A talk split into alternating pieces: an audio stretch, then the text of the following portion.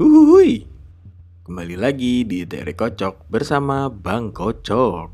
Yo, selamat hari gini pendengar Teori Kocok. Ya, sorry nih baru upload-upload lagi. Kemarin lagi banyak gawean.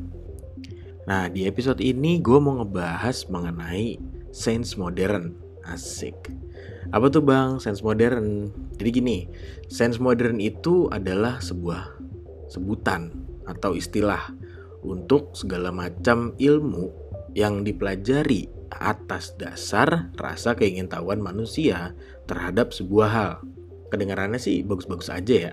Tapi ada nih satu hal dari sains modern itu yang bisa berujung bisa bikin hancur peradaban manusia. Wah, serem banget ya kayaknya ya. Yang enggak sih. Pertanyaan gue itu buat pendengar sekalian itu cuma satu nih. Pada percaya Tuhan kan? Kalau misal percaya, ya harusnya fine-fine aja dengan topik gue kali ini. Cuman kalau yang nggak percaya, semoga kalian nggak sampai kayak cerita yang bakal gue sampaikan ini ya. Topik deh, bukan cerita. Mungkin pada pernah dengar nama-nama semacam Charles Darwin, Galileo, sama Nikola Tesla. Mereka ini segelintir orang yang bisa dibilang tuh bapaknya sains modern. Ya pasti pada pernah denger deh nih nama-namanya tadi waktu di sekolah. Meskipun nasibnya Nikola Tesla beda sama Galileo dan Charles Darwin. Tapi Nikola Tesla ini adalah seorang tokoh yang gue idolain dan namanya bisa bila, dibilang ya berpengaruh nih untuk kemajuan teknologi sekarang tapi ditenggelamkan nih namanya karena beda tujuan sama dua nama lainnya tadi nah kita kembali ke pembahasan awal jadi gini kita sebagai manusia itu punya rasa keingintahuan itu kan anugerah dari Tuhan dan bisa dibilang ya rasa keingintahuan manusia itu hampir nggak punya batas nah di sini nih sains modern itu bermula. Banyak nih manusia-manusia yang tingkat kepintarannya itu melebihi rata-rata manusia-manusia lain pada zamannya. Jadi dimulai dari zaman dulu. Jadi manusia-manusia ini tuh penasaran banget nih sama gimana sih sebenarnya tuh alam semesta ini bekerja. Jadi sebagian besar orang-orang ini tuh mencurahkan segala macam pikiran dan waktu mereka untuk coba memecahkan teka-teki nih, teka-tekinya alam semesta menurut mereka. Semisal contoh nih, Charles Darwin, teori evolusi ya kan?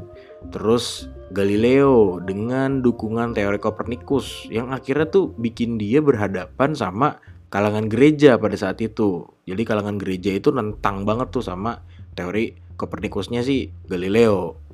Nah, untuk kelengkapannya nanti bisa cari tahu sendiri atau mungkin ke depan gue bakal bikin semacam bahas tokoh gitu ya. Nah setelah itu karena emang dulu yang namanya ilmu pengetahuan itu kan sakral gitu dan jarang orang yang bisa jadi banyak nih teori-teori dari orang-orang yang tadi gue sebutin ya akhirnya dipakai nih sampai sekarang. Pada inget kan waktu zaman SMP atau SMA pasti muncul tuh nama-nama tadi Ya paling yang nggak muncul Nikola Tesla. Kalaupun pernah, sepenggal doang. Kenapa yo? Nanti ada waktunya. Nah iya bang. Terus yang lo bilang bisa bikin hancur peradaban manusia itu gimana? Yang bisa bikin hancur itu karena pada dasarnya nih, sains modern ke sininya itu adalah menghilangkan unsur Tuhan atau unsur pencipta. Pada sadar nggak? Karena mereka-mereka ini tuh merasa bisa memecahkan teka-teki alam semesta. Maka dicoba nih dibuat atau dihilangkan unsur keutuhanan dalam proses pemikiran mereka, dalam proses mereka berpikir. Gue ngambil contoh dari Charles Darwin nih ya.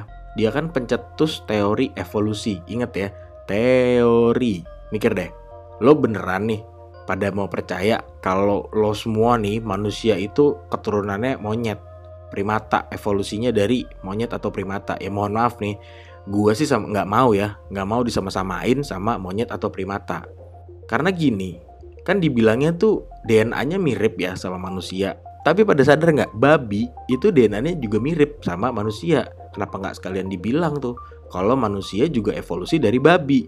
Kenapa? Ya terlalu mengada-ngada. Dikit nih kemiripannya manusia sama babi. Kalau monyet atau primata kan lumayan banyak miripnya. Jadi bisa tuh dipakai untuk mencetuskan sebuah teori. Teori yang ujungnya dipakai untuk membodohi umat manusia. Evolusinya sendiri ada, tapi bukan berarti manusia itu dulunya monyet atau primata. Logika paling gampangnya gini. Kenapa coba masih ada monyet sekarang? Ya kan? Masih ada primata simpanse, gorila dan sebagainya macamnya. Kan jawabannya dari orang-orang yang apa menganut sains modern ini monyet atau primata yang ada sekarang itu adalah spesies-spesies yang tidak ikut berevolusi. Nah, coba lu mikir, dia kagak ngikut nih dulu waktu evolusi. Diajak-ajak emang apa kagak kepikiran apa dia mau berevolusi gitu kan? Dan dibilang ya DNA-nya itu hampir sama 90% dengan manusia. Terus kalau manusia berevolusi dari monyet atau dari primata, kenapa sekarang nggak bisa nih berkomunikasi? Minimal komunikasinya apa? Pakai bahasa isyarat. Kenapa harus pakai bahasa isyarat? Kenapa harus pakai teknologi dulu ya kan kayak nyiptain yang bisa menerjemahkan gelombang otak dan lain-lain deh. Kan katanya evolusi nenek moyang. Jangan sampai ini nanti dijawab ya karena dulu nggak diajarin gimana caranya berkomunikasi sama primata, sama nenek moyang kita, ya kan? Lucu. Komunikasi antar spesies primata atau yang terekam nih yang gue tahu ada gorila namanya Koko. Itu gorilanya udah meninggal, tapi dia sempet kayak direkam gitu terus kayak ngasih bahasa isyarat ke buat buat siapa buat manusia coba deh googling mengenai gorila yang namanya Koko tadi mengenai ya tadi video dia ngomong apa pakai bahasa isyarat padahal gini kalau misal nih orang-orang tadi tetap berpikir dengan adanya unsur ketuhanan kan berarti apa punya agama punya kitab Nah di kitab masing-masingnya itu kan nggak ada yang disebutin manusia berevolusi dari primata yang ada apa? Nabi Adam dan Siti Hawa atau Adam and Eve ya.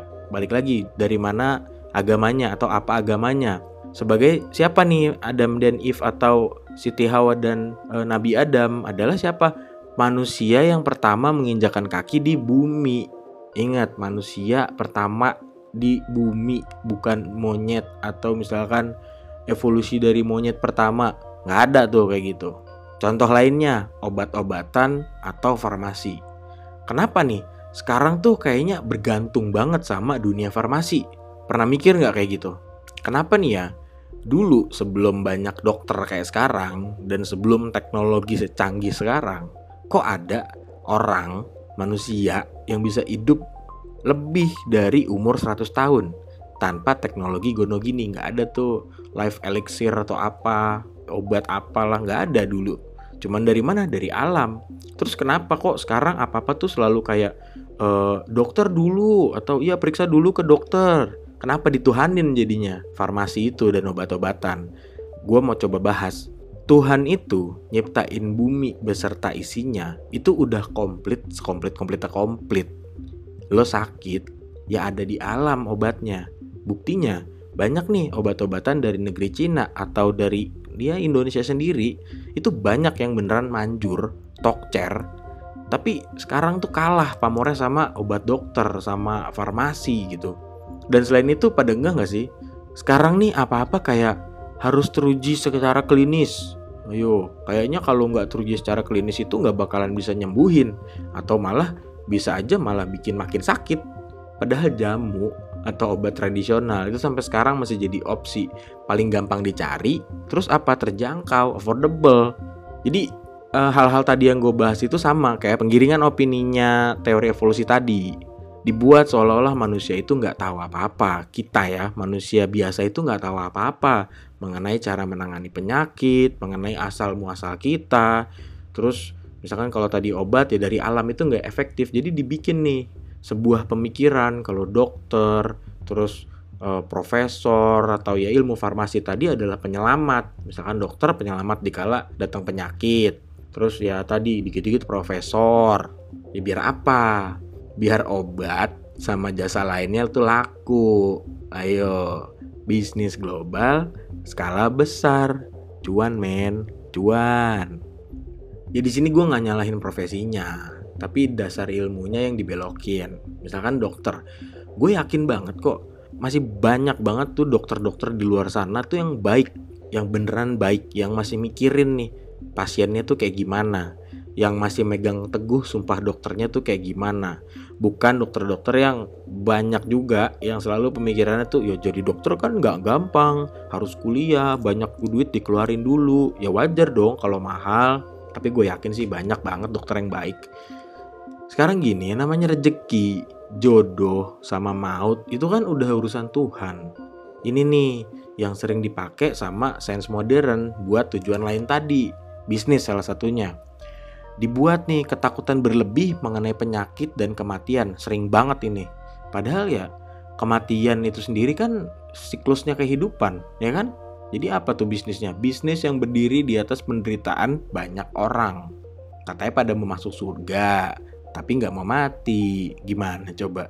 Ini lagi nih tujuan lainnya. Selain membodohi bertujuan juga apa? Menggiring opini dan pemikiran manusia-manusia dan masyarakat lainnya jadi ngelupain nih unsur Tuhan. Jadi kita lebih percaya, dibuat lebih percaya sama manusia.